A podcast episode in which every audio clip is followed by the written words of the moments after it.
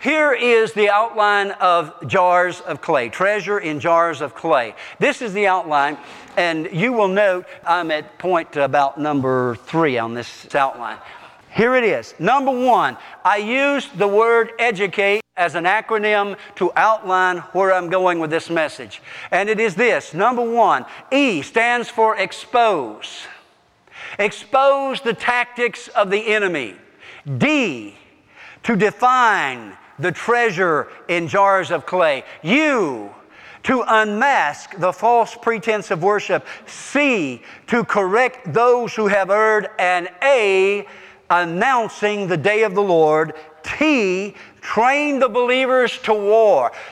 Paul told Timothy to train the believers to war. Church, we need to be trained in warfare in this time. Wimpy warriors are not going to get the job done. We are warring worshipers, or worshipers that war. E, envelop everything in prayer and worship.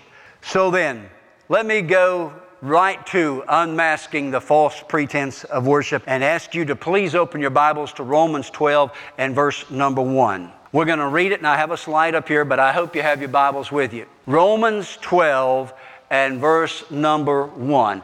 This is true worship, church. This is an all-encompassing scripture for worship. I want you to look at it with me.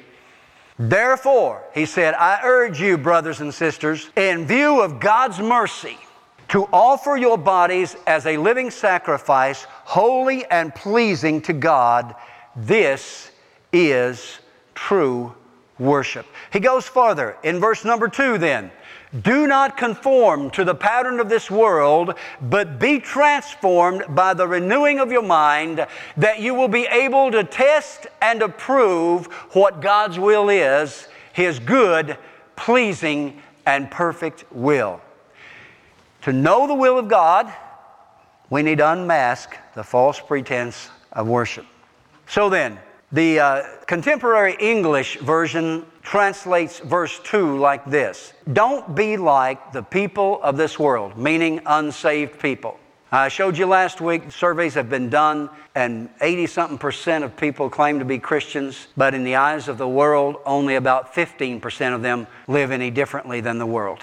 Don't be like the people of this world, but let God change the way you think. Then you will know how to do everything that is good and pleasing to God. You see, the reason the enemy wants to go after the worshiper, destroy the worshiper, is because the worshipers are dangerous. Their lives are radically changing. Others are seeing it and wanting what they have. Worshipers become living example of Christ's character, filled with His love and power, His wisdom, His joy, even in the hard times. We have an opportunity right now, church, to let our light shine.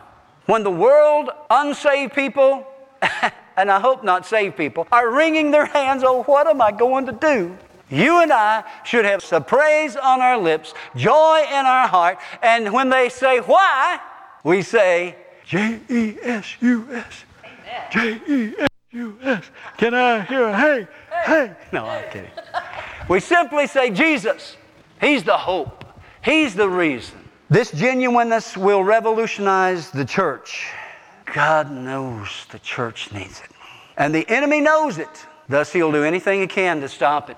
I believe that there is what we call a Jezebel spirit, mentioned in 1 Kings, which I'll get to in a minute, but also mentioned again in the book of Revelation, so the spirit is still here. The Jezebel spirit represents a seducing spirit that is at work among worshipers in these end times that desires to break our will and our spirit. Her goal is to rob us of our desire to serve the Lord and to quench our hope in God's faithfulness. This Jezebel spirit wants to sidetrack us from worshiping to worrying, from being on fire for the Lord to being lukewarm, and from loving Him to doubting Him. She wants us caught up in the oh, poor me syndrome, filled with self-pity and spiraling down into a pit of depression and despair. Don't raise your hand, but have you sensed these attacks against you?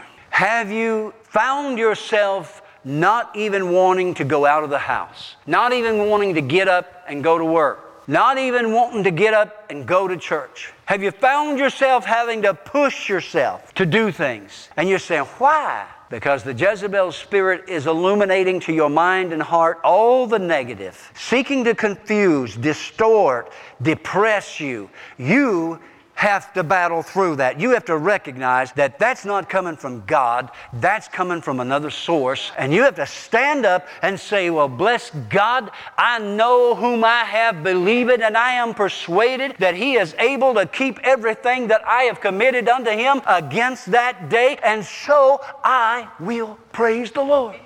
Yes. You have to push through it. When it looks dark and bleak and discouraging, you have to push through it in praise and worship and service to God.